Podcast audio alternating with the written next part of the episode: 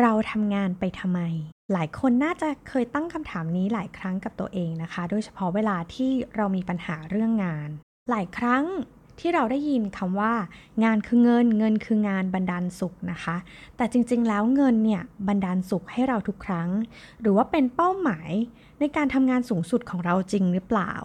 Keep Me BC EP นี้นะคะ มีคำตอบค่ะ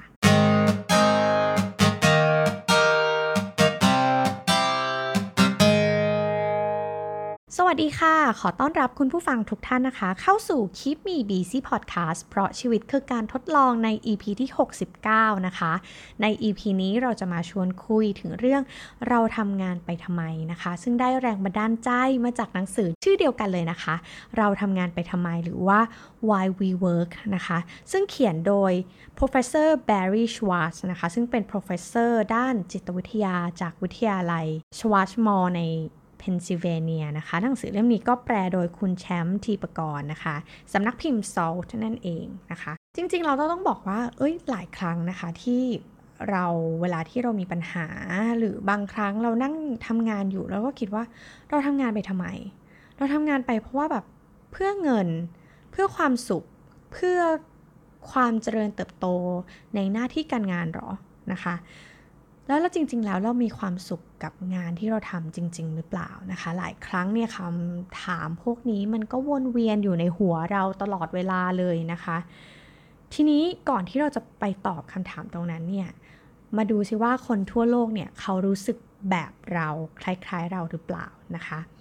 จากในหนังสือเนี่ยนะคะ มีรายงานผลสำรวจสำคัญของบริษัทแกลลอปนะคะ ซึ่งเป็นบริษัทโพในวอชิงตันดีซีนะคะเขาก็มีผลโพเนี่ยนะคะทำในปี 2013 เขาบอกว่าในโลกใบนี้เนี่ยนะคะมีเพียงแค่ 13%เท่านั้นนะคะ ที่บอกว่าตัวเองเนี่ยรู้สึกว่าตัวเองเป็นอันหนึ่งอันเดียวกับงานที่ตัวเองกำลังทำอยู่นะคะ มีความกระตือรือร้น มีความสุขกับงาน แล้วก็เป็นงานที่กำลังทำอยู่เนี่ยเป็นงานที่ใจมันเรียกร้องอยากจะทำนะคะ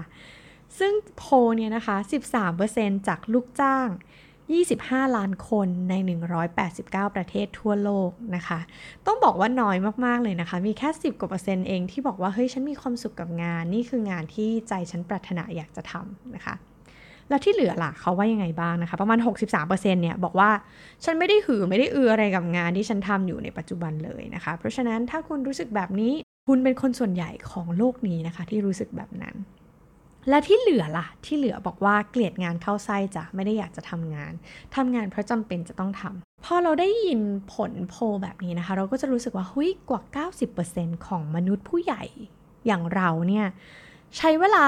กว่าครึ่งชีวิตนะคะ ตื่นไปทำสิ่งที่ไม่ได้อยากทำแล้วก็อยู่ในที่ที่เราไม่ได้อยากอยู่ ซึ่งถามว่าโหจริง ๆ มันก็ เป็นเรื่องที่น่าเศร้าเหมือนกันนะคะ ที่แบบโห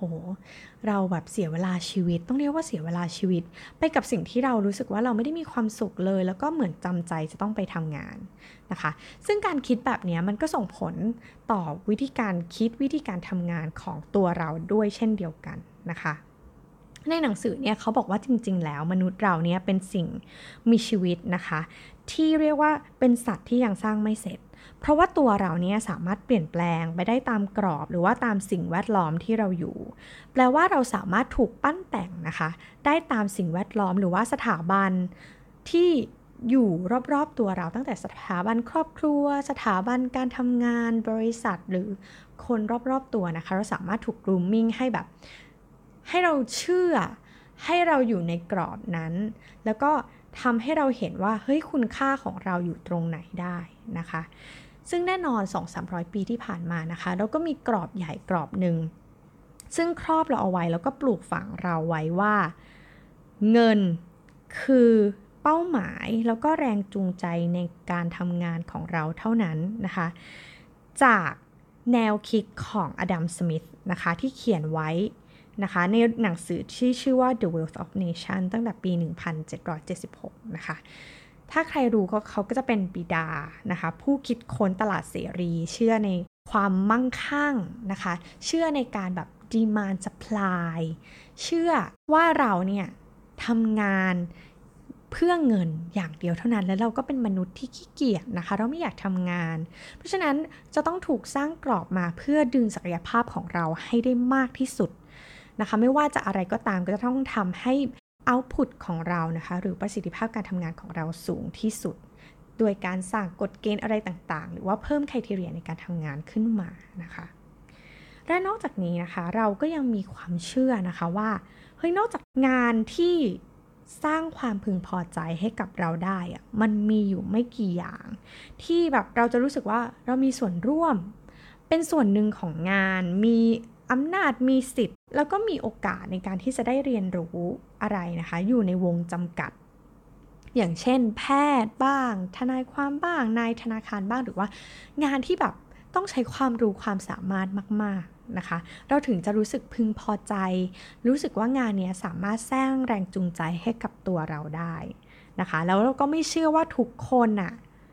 สามารถที่จะสร้างความสุขให้กับผู้คนได้ จะต้องเป็นคนที่แบบุยมีเงินเยอะๆ รายได้สูงๆ เท่านั้นถึงจะแบบรู้สึกว่ามี feeling ว่าโอ้ฉันสามารถสร้างงานที่ตัวเองอยากจะทำงานที่ตัวเองมีส่วนร่วมได้นะคะ และนอกจากนี้เรายังเชื่อว่าทางเลือกของงานที่เราทำเนี่ยมีแค่ 2 ทาง ก็คือว่า 1. งานที่สร้างความพึงพอใจให้กับเราเนี่ย ไม่ได้มีสำหรับทุกคน แปลว่าเราหลาย ๆ คนจะต้องรู้สึกไม่พอใจในงานนะคะ เพราะว่าคนอื่น ๆ เขาก็ไม่พอใจในงาน ข้อ 2 นะคะ เราอะยังเชื่อว่างานเนี่ยที่ไม่ได้สร้างความพึงพอใจให้กับชีวิตเนี่ย เป็นราคาที่เราต้อง compensate กับความมั่งคั่งทางวัตถุนะคะ ก็คือว่าเราทำงานหนักมาก ๆ นะคะ เปลืองเวลาชีวิตในการทำงาน เพื่อแลกกับบ้านใหญ่ๆ รถหรูๆแบบนี้นะคะ อันนี้ยกตัวอย่างเพื่อให้เห็นภาพ เพราะฉะนั้นถ้าเราอยากจะมีชีวิตแบบนี้มีชีวิตที่สะดวกสบาย มีเงินทอง เพราะฉะนั้นเราต้องสละความสุขบางส่วนของเราไปกับงานที่เราไม่ได้ชอบนะคะ ซึ่งจริงๆแล้วนะคะ ชีวิตของเราอะ่ะมันไม่ได้มีแค่สองทางเลือกเท่านั้นนะคะ เรายังมีทางเลือกที่จะสามารถที่จะสร้าง ทางเลือกนั้นๆ ให้กับตัวเองได้นะคะ ซึ่งในหนังสือก็มีตัวอย่างหนึ่งซึ่งเอ็มรู้สึกว่าค่อนข้างจะทรงพลังเลยทีเดียว เรื่องเนี้ยนะคะก็เป็นเรื่องของลูกนะคะลูกเนี่ยเป็นพันโรงนะคะในโรงพยาบาลสอนนักศึกษาแพทย์เขาเนี่ยมีความเชื่อว่างานของเขาเนี่ยมีความสำคัญในการสร้างความสบายใจให้กับคนไข้แล้วก็ครอบครัวของเขา แล้วหน้าที่สำคัญของเขาก็คือการดูแลสารทุกสุขดิบของคนไข้แล้วก็ครอบครัวนะคะ ซึ่งจากตัวอย่างเนี่ยเขาก็บอกว่าลูกเนี่ยก็ปกติก็ทำความสะอาดปกติธรรมดานะคะ เขาก็จะมีกรอบของการทำงานของเขาอยู่ว่า ความรับผิดชอบของเขาจะต้องทำอะไรบ้างนะคะ แบบอะซักล้างถูพื้นดูดฝุ่นอะไรต่างๆ ซึ่งก็มีขอบเขตงานอยู่แล้วนะคะ แต่ว่า ลูกเนี่ยมีพูดถึงเหตุการณ์เหตุการณ์หนึ่งก็คือว่าเขาเนี่ยต้องทำความสะอาดห้องให้กับคนไข้ที่มีภาวะโคม่านะคะสองครั้งสองคราว ครั้งแรกเนี่ยเขาก็ไปทำความสะอาดปกติ ครั้งหนึ่งนะคะแล้วก็พ่อของคนไข้เนี่ยก็อยู่ในห้องก็เห็นว่าเขาทำความสะอาดทีเนี้ยครั้งที่สองเขาก็ไปทำความสะอาดอีกนะคะ แต่ว่าเผอิญคุณพ่อของคนไข้เนี่ยไม่ได้อยู่ในห้อง เขาก็แบบ มาเบลมนะคะ บอกว่าเฮ้ยทำไมเธอถึงไม่ได้ความทำความสะอาดห้องฉันนะคะ สิ่งที่ลูกเลือกทำนะคะเขาก็บอกว่าลูกเนี่ยเลือกที่จะทำความสะอาดอีกครั้ง โดยที่แบบไม่ปริปากบนอะไรเลยทำไมลูกถึงไม่บ่นทั้งที่จริงๆอะ่ะเขาก็รู้อยู่แล้วว่าเขาได้ทำความสะอาดห้องพักไปเรียบร้อยแล้วนะคะเขาบอกว่าเขาเนี่ย เข้าใจในสถานการณ์ของคุณพ่อที่ว่าลูกเนี่ยต้องอยู่โรงพยาบาลมานานๆ แล้วก็โคมา่า แล้วที่สำคัญก็คือเขาไปรู้มาว่า เออ คนไข้เนี่ยนะคะ ก็ไปตีรันฟันแทงจนถึงขั้นเป็นอัมาพาตแล้วก็โคม่าไม่ได้สติ เพราะฉะนั้นเนี่ยปกติเนี่ยคุณพ่อเขาก็จะเห็นแหละว่า เออ ก็ไปทำความสะอาดทุกวัน แต่วันเนี้ยคุณพ่อเขาดันไม่เห็น ตอนแรกเนี่ยค่ะเขาก็มีความรู้สึกว่าเขาอยากจะปฏิเสธเหมือนกัน เพราะว่าถ้าเป็นเรา ก็เราทำความสะอาดไปแล้วเรียบร้อยนะคะเขากำลังจะเอ่ยปากเถียง แต่ว่าสุดท้ายเนี่ยเขาก็ตัดสินใจที่จะพูดว่าขอโทษนะครับ เดี๋ยวผมไปทำความสะอาดให้ใหม่ ก็เนี่ยค่ะเขาก็ทำความสะอาดให้คุณพ่อของคนไข้เห็นเขาพยายามจะเข้าใจว่า เอ้ยคุณพ่อเนี่ยของคนไข้เนี่ยเขารู้สึกยังไงที่แบบ 6 เดือนมาแล้วที่ลูกยังนอนแน่นิ่งอยู่นะคะ คือเขารู้สึกว่าเขาเป็นส่วนหนึ่งที่จะทำให้เกิดความสบายใจขึ้น ในครอบครัวของคนไข้นะคะ ถามว่าอันเนี้ยมันอยู่ใน job description ของลูกในฐานะที่เขาเป็นพันโรงหรือเปล่าคำตอบก็คือไม่นะคะ ซึ่งสิ่งเนี้ยค่ะ ในหนังสือเนี่ยเขาก็เรียกว่า job crafting หรือว่าการออกแบบงานนะคะ คนที่มี mindset หรือว่าคนที่สามารถทำเรื่องนี้ได้เนี่ย เขาจะรู้สึกว่าตัวเองเนี่ยเป็นส่วนสำคัญในสถาบันที่ตัวเองอยู่นะคะ อย่างอย่างในกรณีของลูกเนี่ยเราก็จะเห็นว่า เออลูเขารู้สึกว่าเขาเป็นส่วนหนึ่งของเป้าหมายของสถาบันที่มีเป้าหมายที่จะดูแลสารทุกสุขดิบของคนไข้นะคะเขารู้สึกว่างานเขามันสำคัญ แล้วเขาก็ออกแบบงานของเขา แม้ว่ามันจะไม่ได้อยู่ใน job description ก็ตามนะคะคำถามก็คือว่า เราเคยคิดถึงงานของตัวเองในปัจจุบันไหมว่า จริง ๆ แล้วจะสามารถออกแบบงานให้ มีความสำคัญและรู้สึกว่าเป็นส่วนหนึ่งของบริษัท ของกลุ่มของทีม ได้เช่นเดียวกันนะคะ ซึ่งความพึงพอใจในงานเนี่ยจะเกิดขึ้นก็ต่อเมื่อเราเชื่อมั่นในเป้าหมายของงานนั้นซะก่อนนะคะ อย่างในกรณีของลูกเนี่ยเราก็จะเห็นว่าเฮ้ยงานพันโรงเนี่ยเป็นงานที่งานหนัก แล้วก็ต้องทำความสะอาดนะคะ ต้องอยู่กับสิ่งที่สกปรก แล้วก็ยัง ติดเชื้อต่างๆ ในโรงพยาบาลอีกต่างหากนะคะ ถ้าเรารู้สึกว่าเฮ้ยงานของเรามันไม่สามารถที่ที่จะมองเห็นคุณค่าหรือเป้าหมายในงานนั้นๆได้นะคะ อยากให้ลองกลับไปคิดถึงตัวอย่างของลูกดูว่า โหขนาดลูกเนี่ยเขาทำงานทำความสะอาดนะคะเขาก็ยังหาจุดแล้วก็หาเป้าหมายของตัวเองว่าเฮ้ยจริง ๆ แล้วงานของฉันมันสำคัญนะ ลองนึกถึงภาพที่โรงพยาบาลนะคะ มีคุณหมอเก่งๆ เต็มไปหมดเลย แต่ว่าไม่สะอาด หรือว่าไม่ได้สะดวกสบายสำหรับคนไข้แล้วก็ครอบครัว ถามว่าโรงพยาบาลนี้ยังนี้น่าจะไปอยู่หรือเปล่านะคะ โรงพยาบาลเราคาดหวังถึงความสะอาดนะคะ ว่าไปแล้วจะต้องสะอาดเพราะว่าคนป่วยก็อาจจะมีโอกาสติดเชื้อได้แบบนี้นะคะ ถ้าเราถ้าเรารู้สึกว่าเฮ้ยงานเราสำคัญขนาดนั้นทำให้สิ่งแวดล้อมสามารถเชื้อเชิญให้กับคนไข้และครอบครัวเนี่ยมาใช้บริการได้เนี่ยนะคะ มันรู้สึกว่างานของเรามีคุณค่ามาก ๆ เลยนะคะ ขนาดงานทำความสะอาดยังรู้สึกว่าสำคัญขนาดนั้น แล้วงานปัจจุบันที่เราทำอยู่ล่ะคะ มันสามารถสร้างความสำคัญ แล้วก็ส่งเสริมเป้าหมายขององค์กรที่เรากำลังอยู่ได้หรือเปล่านะคะ อันนี้ก็เป็นสิ่งที่อยากจะชวนคุณผู้ฟังมาคิดกันนะคะ จากประสบการณ์ส่วนตัวของเอมเนี่ยเองก็มีช่วงที่เรียกว่าเป็นช่วงยากลำบากในการทำงานเหมือนกันนะคะ แล้วก็เกิดคำถามหลาย ๆ ครั้งว่า เราทำงานไปทำไมนะ เรามีความสุขแค่วันที่เงินเดือนออกเท่านั้นหรอ แล้วระหว่างทางล่ะนะคะ ย้อนกลับไปเนี่ยตอนที่เรียนหนังสือก็จะรู้สึกว่าเฮ้ยเรามีความสุขเฉพาะวันที่เกรดออกเท่านั้นหรอ แล้วระหว่างทาง 3 เดือนที่เราเรียนหนังสือมาเนี่ยเรามีความสุข หรือว่าเราเรียนหนังสือไปทำไมนะคะ ทีนี้เนี่ยพอเรื่องเรียนกับเรื่องงานมันก็เรื่องคล้ายๆกันนะคะ เราก็จะมาถามว่าเฮ้ยตัวเราเองทุกวันนี้เราทำงานไปทำไม ถ้าเราบอกว่าอ๋อทำเพื่อให้แบบได้รับเงินเดือนทุกๆเดือน มันเป็นสิ่งที่แน่นอนอยู่แล้วนะคะว่าเออ ถ้าเรายังทำงานอยู่ในองค์กรนี้อะแน่นอนเงินเดือนก็ต้องได้ตามวันนั่นแหละที่มันควรจะเป็น แต่ว่าระหว่างทางเราสามารถที่จะทำให้งานของเรามันมีคุณค่า เป็นงานที่อยากจะตื่นมาแล้วทำงานหรือเปล่านะคะ เอ็มก็ถามคำถามนี้กับตัวเอง แล้วก็คำตอบของตัวเองอะ่ะ เราก็รู้สึกว่าเป้าหมายในการทำงานของเรา เราอยากให้ลูกค้าของเราเนี่ยเขาทำงานได้ง่ายขึ้น สะดวกสบายขึ้น อยากแบ่งเบาภาระของเขา อยากทำให้เขารู้สึกว่า เออเขาเอาเวลาไปโฟกัสในสิ่งที่เขาถนัด ในสิ่งที่เขาสามารถเพิ่มโอกาสทางธุรกิจของเขาได้มากกว่า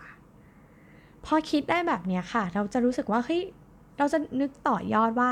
เราจะทำยังไงให้ลูกค้าเราสะดวกสบายมากขึ้น จากงานบริการขนส่งที่เราให้นะคะ หรือว่าเราสามารถแบ่งเบาภาระอะไรที่เขารู้สึกยุ่งยาก รู้สึกว่ามีความกังวลใจหรือเกิดความเครียด นะคะ พอทำแบบนี้คิดแบบนี้มันรู้สึกว่ามันมีพลัง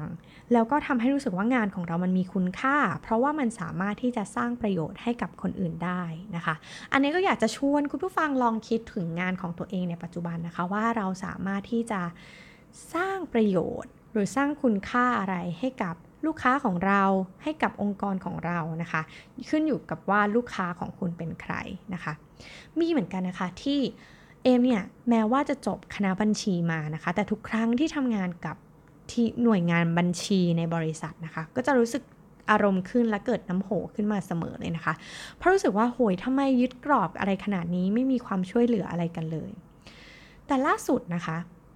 ก็มีโอกาสได้คุยกับหน่วยงานบัญชีนะคะ แล้วเขาก็พยายามจะช่วยเหลือเรานะคะ บอกว่าเอ้ยเราเข้าใจว่าบางทีกระบวนการบางอย่างมันค่อนข้างยุ่งยาก แต่ว่าเขาพยายามจะช่วยเหลือเรานะคะ พยายามหา solution ต่างๆ มาช่วยว่า เอ้ย เราสามารถทำแบบนี้ได้นะ ด้วยวิธีการ 1 2 3 4 แบบนี้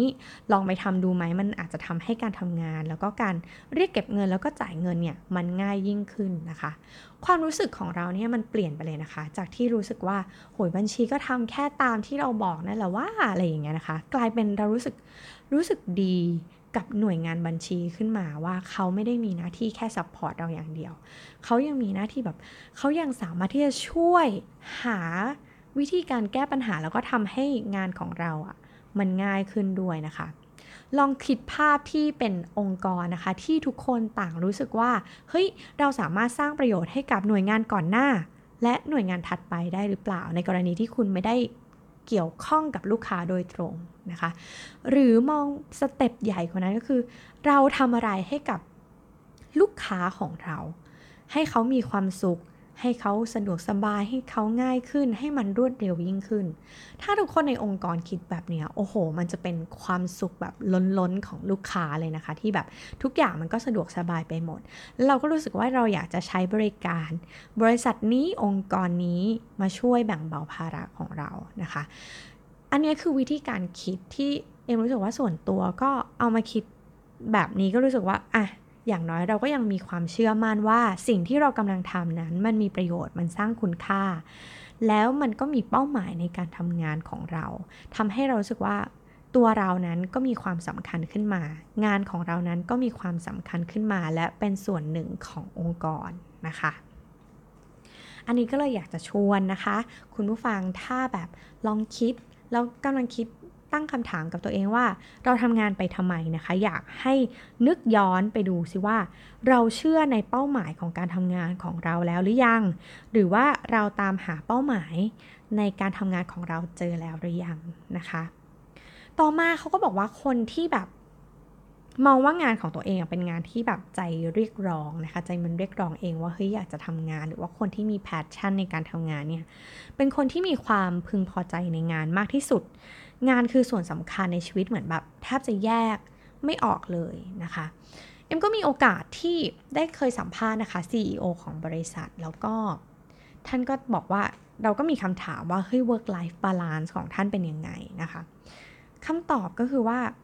ท่านรู้สึกว่าการทำงานเป็นสิ่งที่สนุกแล้วก็เป็นส่วนหนึ่งของชีวิตเออในระหว่างที่นั่งเครื่องบินไป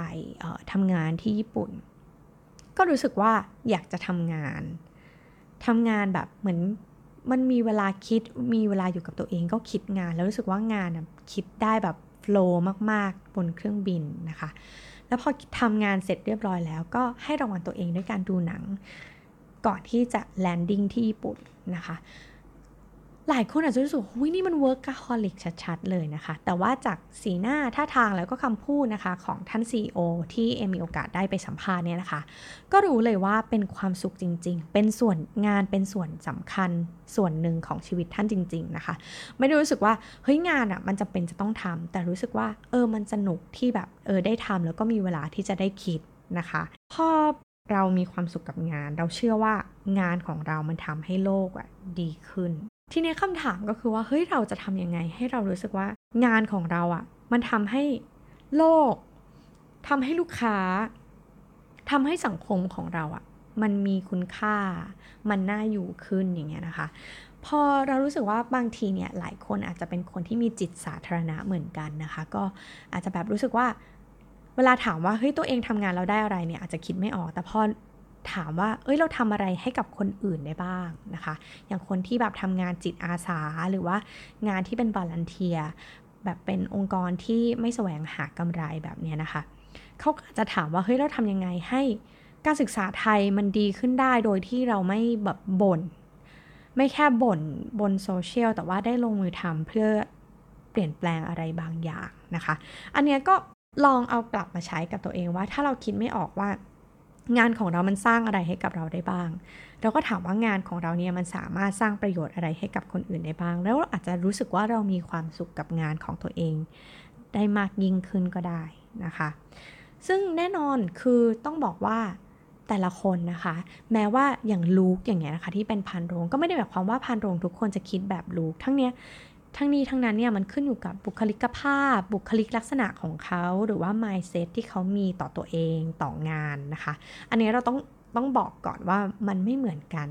ทีนี้สิ่งสำคัญก็คืออย่างที่เราเคยคุยกันมาหลาย ๆ EP แล้วนะคะว่าจริง ๆ mindset เป็นสิ่งสำคัญมาก ถ้าเราเชื่อว่า mindset ของเราเนี่ยมันเป็น growth mindset ก็คือมันเติบโตได้มันเรียนรู้ได้เนี่ยเราก็จะเปิดรับอะไรได้มากกว่าเดิม แล้วก็ รู้สึกว่าอยากจะเรียนรู้เพิ่มเติมแล้วก็พัฒนาตัวเองให้แบบดีขึ้น แล้วก็ทำงานของตัวเองให้มันดีขึ้นมีประสิทธิภาพมากขึ้น แล้วก็เติมเต็มนะคะ หลายคนอาจจะชอบเรียนรู้อะไรใหม่ การที่ทำงานอะไรใหม่เนี่ยมันอาจจะท้อแท้นะระหว่างทางอาจจะเหนื่อย รู้สึกว่ามันชาเลนจ์ตลอดเวลาเลยนะคะ หลายครั้งเราอยากจะกลับไปทำงานที่มันเคยทำแล้วมันประสบความสำเร็จง่าย ๆ แต่ว่าสิ่งที่เราได้นะคะในระหว่างทางในการที่เราได้ทำงานใหม่ ๆ ที่ท้าทายเนี่ยมันคือการได้เรียนรู้สิ่งใหม่ทุกๆวัน อันนี้อาจจะ fulfill นะคะ เป้าหมายในการทำงานของใครหลาย ๆ คนก็ได้ อันนี้ต้องลองคิดดูว่าเฮ้ยจริง ๆ แล้วเนี่ยลักษณะของเราเป็นคนแบบ ให้ความสำคัญหรือรู้สึกว่าสิ่งไหนมันสำคัญกับเรานะคะ ก็ลองเปิดโอกาสให้ตัวเองได้ลอง explore ดูนะคะ ซึ่งมันจริง ๆ มันก็มีเครื่องมือหลายอย่างที่มันช่วยได้อย่างเช่น strength finder เองนะคะ ที่ก็จะอย่างของเอมเนี่ยเอมก็ค้นพบตัวเองว่าตัวเองเป็นคนชอบเรียนรู้มาก ๆนะคะเงินก็สำคัญระดับหนึ่งนะคะ เอาพอจ่ายค่าบินต่างๆ ได้ แต่ว่าถ้างานไหนที่ได้เรียนรู้ แล้วก็โดยเฉพาะอย่างยิ่งได้มีโอกาสนะคะ ไปเจอคนเก่ง เราได้เรียนรู้จากเขาเนี่ยอันนี้จะเรียกว่าได้โบนัสนะคะโบนัสปลายปีก็อยากได้ แต่ว่าโบนัสเนี่ยมันเกิดขึ้นเกือบๆทุกวันในการที่เราได้ไปทำงาน เราก็รู้สึกว่า fulfill แล้วก็มีความสุขกับงานของเรามากขึ้นนะคะ อันนี้ถ้าเรารู้จักตัวเองแล้ว รู้แล้วว่าเป้าหมายในการทำงานของเรานอกเหนือจากเรื่องเงินคือเรื่องอะไรเนี่ยมันก็จะทำให้เรามีความสุขได้เกือบเกือบทุกวันในวันที่เราไปทำงานได้เช่นเดียวกันนะคะ คำถามนะคะ กลับมาที่คำถาม อีกคำถามหนึ่งที่อยากจะชวนคุณผู้ฟังคุยกันก็คือว่า เราสามารถออกแบบงานของเราอะให้เรารู้สึกว่ามันเป็นงานที่สนุกกับมันได้ไหม หรือว่าเราสร้างคุณค่าในงานของเรามากขึ้นกว่าเดิมได้หรือเปล่านะคะ หลายคนอาจจะอยู่ในวงการทำงานเกี่ยวกับงานบริการเช่นเดียวกันนะคะ บางทีเราคิดว่า เราคิดไม่ออกหรอกว่าจะสร้างคุณค่ายังไงให้กับงานของเราได้บ้างนะคะ เทคนิคหนึ่งซึ่งเอ็มก็เอามาใช้บ่อยๆนะคะ ก็คือการรับฟังลูกค้า ฟังลูกค้าเยอะๆ และลูกค้าจะเป็นคนบอกเราเองว่าคุณค่าอะไรที่เขาต้องการ แล้วเราก็ไปสร้างคุณค่านั้นในงานของเราในบริการของเรานะคะ หรือนะคะแม้กระทั่งสินค้า แม้ว่าคุณจะขายสินค้าในแบบเฮ้ยโซเชียลมีเดียหรืออะไรก็ตาม บางทีเนี่ยในช่วงแรกๆเนี่ยนะคะ ถ้าร้านนั้นน่ะเขากำลังตั้งขายอยู่ เราอาจจะแบบมีเวลาคุยกับลูกค้าใกล้ชิดกับลูกค้าได้มากขึ้นว่า ชอบไม่ชอบอะไรในสินค้าหรือการส่งของของเรานะคะ ลูกค้าก็จะแบบถ้าลูกค้าเขารู้สึกว่าเขาอยากจะซื้อต่อนะคะเขาก็จะมาบอกเราเองว่าเอ้ยรีวิวแล้วใส่แล้วเป็นยังไงรู้สึกยังไง อันนี้จะดีกว่าไหมถ้ามีแบบนั้นแบบนี้แล้วก็ รับฟังแล้วก็เอากลับมาปรับใช้นะคะ มันก็จะยิ่งทำให้การทำงานของเราสนุกมากขึ้น เพราะว่าเฮ้ยอันนี้ลองปรับแล้วนะคะ คุณลูกค้าลองเอาไปใช้ดูมันเป็นยังไงบ้างนะคะ มันก็เหมือนทำให้เราเนี่ยได้พัฒนาตัวเองอยู่ตลอดเวลา พัฒนาทั้งสินค้าแล้วก็บริการของเราให้มันตรงใจลูกค้ามากขึ้น โดยเฉพาะในอย่างยุคนี้นะคะ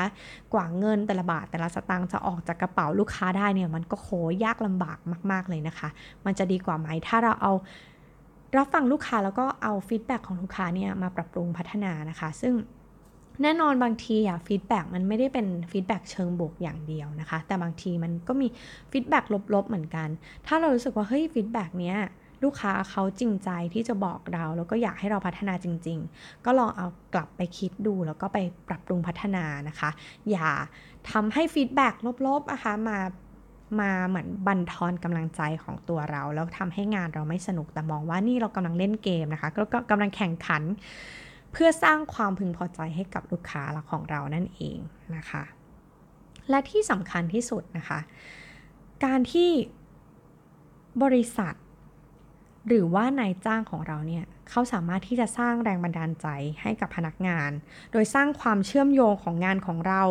ให้เห็นว่างานของเราเนี่ยมันสำคัญกับคนอื่นแค่ไหนเนี่ยก็เป็นคีย์สำคัญเลยนะคะ อย่างในช่วงต้นของพอดแคสต์ที่เอ็มเล่าให้ฟัง ในหนังสือเนี่ยเขาบอกว่าเราเนี่ยเป็นสัตว์ที่ยังสร้างไม่เสร็จนะคะ เราสามารถถูกปั้นแต่งได้ด้วยสถาบันหรือสิ่งแวดล้อมที่อยู่รอบๆตัวนะคะ ซึ่งถ้าองค์กรอยากให้เราเป็นคนแบบไหนอยากให้เราเป็น customer centric หรือว่าการที่เอาลูกค้าเนี่ยเป็น สิ่งสำคัญนะคะ เอาลูกค้าเป็นศูนย์กลาง ลูกค้าต้องการอะไรนะคะฟังลูกค้าไม่ได้คิดเองเออเองเนี่ยนะคะ มันก็สามารถที่จะส่งต่อไปยังพนักงานนะคะที่อยู่ในองค์กร โดยได้บอกเขาว่าเฮ้ยงานของคุณสำคัญขนาดไหนสำคัญที่ตรงที่ว่างานของคุณนั้นมันกำลังส่งต่อความสุขให้กับลูกค้า ความสะดวกสบายให้กับลูกค้า แล้วก็ยังเป็นผู้ที่สามารถที่จะช่วยแก้ปัญหายากๆให้กับลูกค้าได้ด้วย นะคะทำให้คุณรู้สึกว่าเฮ้ยคุณอะกำลังทำงานที่มีคุณค่าอยู่ แล้วงานของเราก็กำลังสร้างประโยชน์ให้กับลูกค้า ให้กับสังคมโดยรอบ ให้กับโลกนี้มันน่าอยู่มากขึ้นนะคะ ถ้าเขาสามารถที่จะสร้างแรงบันดาลใจได้แบบนั้นอะมันจะรู้สึกว่าโหยเป็นองค์กรที่คูลหรือว่าเป็นที่ที่เราอยากจะไปทำงานนะคะ เพราะฉะนั้นส่วนสำคัญที่สุดในการที่แบบจะกรูมมิ่งเรานะคะ ในฐานะที่เราเป็นพนักงานเนี่ย การสร้างสิ่งแวดล้อมที่น่าทำงาน เป็นสิ่งสำคัญแล้วก็จำเป็นที่สุดนะคะ บางทีเนี่ยคุณอาจจะไม่ได้จ่ายเงินมากหรือแพงที่สุดในตลาด เพื่อจ้างพนักงานดีๆ สักคนหนึ่งนะคะ แต่ว่าเขาอาจจะอยู่กับคุณด้วยปัจจัยอื่นๆนะคะ เงินอะใครๆก็อยากได้ แต่เมื่อถึงจุดหนึ่งคนก็เริ่มมองหา สิ่งสำคัญแล้วก็จำเป็น หรือว่าเป้าหมายที่มันตรงกับเขานะคะ และทำให้เขามีความสุขมากขึ้น เราสามารถสังเกตได้เลยนะคะว่า เวลาที่คนเรามีความสุข เราก็จะทำงานได้ดีขึ้น แล้วก็ทำงานได้สร้างสรรค์มากขึ้น แต่ในทางกลับกันนะคะ ถ้าเรามีความรู้สึกเชิงลบกับงานหรือองค์กรหรือว่าสิ่งแวดล้อมที่อยู่รอบๆตัว มันจะรู้สึกเหมือนเราอะ กำลังอยู่ในสนามรบ อยู่ในสนามรบคือเราต้องคอยระมัดระวังตัวเองนะคะ กังวลว่าจะทำอะไรผิด เฮ้ย ถ้าผิดพลาดไปอะ ถึงตายเลยนะนะคะ มันก็จะเริ่มทำให้เราเนี่ยทำงานได้แบบเอาแค่เฉพาะที่จำเป็นละกัน เพราะว่าทำมากกว่านี้อาจจะเจ็บตัวมากกว่านี้ก็ได้นะคะ อันนี้ก็เป็นตัวอย่างง่ายๆที่เราก็จะเห็นได้เลยว่าเฮ้ยถ้าทุกคนรู้สึกมีความสุขกับการทำงานกับสิ่งแวดล้อม ที่องค์กรให้นะคะ ที่องค์กรสร้างขึ้น แล้วสามารถสร้างแรงบันดาลใจ แล้วก็ทำให้เราเชื่อได้ว่างานของเราสำคัญจำเป็นแล้วก็สร้างประโยชน์ได้ แล้วก็สร้างคุณค่าอะไรให้กับองค์กรแล้วก็ลูกค้าได้เนี่ยนะคะ มันก็จะยิ่งทำให้การทำงานของเรามันมีความหมาย แล้วก็มีความสุขมากยิ่งขึ้นนะคะ สิ่งสำคัญของเจ้านาย หรือว่าองค์กรนะคะ ก็คือออกแบบที่ทำงานที่อนุญาตให้คนทำงานนะคะ รู้สึกว่าตัวเองมีคุณค่า คือถ้าเราอยากได้คุณค่าแบบไหนก็ออกแบบแบบนั้นนะคะ เพราะว่าธรรมชาติของมนุษย์เราอะสามารถที่จะถูกรูมมิ่งหรือว่าถูกปั้นแต่งได้ด้วยสิ่งแวดล้อม โดยรอบของของเขานะคะ อันนึงเป็นตัวอย่างที่น่ารักมาก ๆ เลยนะคะ ล่าสุดเนี่ยเพิ่งอ่านในโซเชียลมีเดียแล้วก็เจอว่าโรงเรียนนะคะในขอนแก่น ให้เด็กๆนะคะโหวตว่าแบบอุ้ยตอนกลางวันอยากจะทานอะไรนะคะ รู้สึกว่าจะชื่อโครงการว่า Lunch and Learn ก็คือให้เด็กๆเนี่ยมีโอกาสได้เลือกนะคะแล้วรู้สึกว่าโห ถ้าตอนนั้นเนี่ยโรงเรียนของเราเนี่ยมีโอกาสให้เราได้เลือกอาหารกลางวันเนี่ยเราคงจะมีความสุขมากๆ เพราะว่าเราได้เลือก เราไม่เคยรู้เลยว่าแบบเมนูอาหารกลางวันวันนี้เป็นอะไรนอกจากถึงหน้าถือถาดแล้วก็ รอคุณครูตักแล้วนะคะ แต่อันนี้เรามีสิทธิ์เลือกว่า เฮ้ย เราอยากกินไก่ทอดนะคะ เราอยากกินเมนูนั้นเมนูนี้ แล้วก็ไก่ทอดก็คือขวัญใจของเด็กๆจริง ๆ นะคะ อันนี้ก็เหมือนกันค่ะ ถ้าเราอยากจะออกแบบ องค์กรของเราว่าองค์กรของเรามันเป็นแบบไหน อยากให้เป็นแบบไหน ใช้โหวตง่าย ๆ แบบนี้ก็ได้นะคะ ให้ไปแปะสติกเกอร์ว่าอ๋อชอบแบบไหน อยากให้แบบสิ่งแวดล้อมในการทำงานของเราเป็นแบบไหนนะคะ มันง่ายมากๆเลยจากการทำโพลแบบนี้นะคะ รู้สึกว่าเออจริง ๆ น่าสนใจมากนะคะ ที่บริษัทก็น่าทำนะคะใครที่แบบเออยังไม่เคยเห็นนะคะแคมเปญนี้ก็ลองไปเสิร์ชดูก็ได้นะคะ ชื่อ Lunch and Learn แล้ แล้วก็อาจจะออกแคมเปญในบริษัทนะคะว่าอะกลางวันนี้ทานอะไรกันดีนะคะ หรือว่าอยากจะทำกิจกรรมรายการนะคะ ในช่วง work from home ระหว่างกันดี แบบนี้นะคะ มันก็อาจจะสร้างสิ่งแวดล้อมการทำงานที่มันทำงานได้ดียิ่งขึ้นนะคะ ก็หนังสือเล่มนี้ก็ถือว่าเป็นหนังสือที่อ่านเพลินๆนะคะ เป็นหนังสือเล่มเล็กๆประมาณสักร้อยกว่าหน้าเท่านั้นเองนะคะ แต่ว่าก็มีบทวิจัยอะไรต่างๆ ที่แบบข้อมูลค่อนข้างอัดแน่นเลยทีเดียวนะคะ เอ็มคิดว่าหนังสือเล่มเนี้ยเราทำงานไปทำไมเนี่ยมันเหมาะกับคนทำงานวัยทำงานอย่างเราๆนะคะ รวมถึงคนที่เป็นเจ้านายนะคะ หรือว่าคนที่แบบมีอำนาจที่จะสามารถที่จะสร้างสิ่งแวดล้อมในการทำงานให้มันน่าอยู่ให้มีความสุขมากขึ้น แล้วก็สร้างแรงบันดาลใจได้นะคะ ก็แนะนำให้ไปอ่านกันนะคะ วันนี้ ถ้าจะได้ผลดีที่สุดก็คือการกลับไปคิดว่าเราทำงานไปทำไมนะคะ นอกเหนือจากเงินแล้วมีอะไรไหมที่จะทำให้เรารู้สึกว่าตัวเองอะมีคุณค่า สร้างประโยชน์ให้กับตัวเราเองแล้วก็คนอื่นได้ หรือว่างานของเราอะมีเป้าหมายอะไรที่เรารู้สึกว่า มันเป็นส่วนสำคัญที่จะทำให้องค์กร หรือว่าบริษัทที่เรากำลังทำอยู่นั้น มันก้าวหน้าต่อไปได้นะคะ เราก็อาจจะรู้สึกว่างานของเรามันสำคัญ และรู้สึกว่าเฮ้ยเราเป็นส่วนสำคัญของงานนี้จริง ๆ พอเรารู้สึกว่าเราสำคัญเราก็จะรู้สึกว่ามีแรงบันดาลใจอยากจะทำงานมากยิ่งขึ้นก็ได้นะคะ ใครที่กำลังหมดไฟกับการทำงานโดยเฉพาะคนที่ทำงานแบบ work from home นานๆนะคะ อาจจะเกิดคำถามเหล่านี้นะคะ ขึ้นบ่อยๆ เองก็เป็นเหมือนกันนะคะ แต่ว่าแน่นอนตัวเราเองนี่แหละค่ะที่จะสามารถสร้างคุณค่าให้กับงานของเราได้นะคะ ก็หวังว่า EP นี้นะคะจะเป็นประโยชน์กับคุณผู้ฟังแล้วก็พบกันใหม่ EP หน้า EP นี้ลาไปแล้ว สวัสดีค่ะ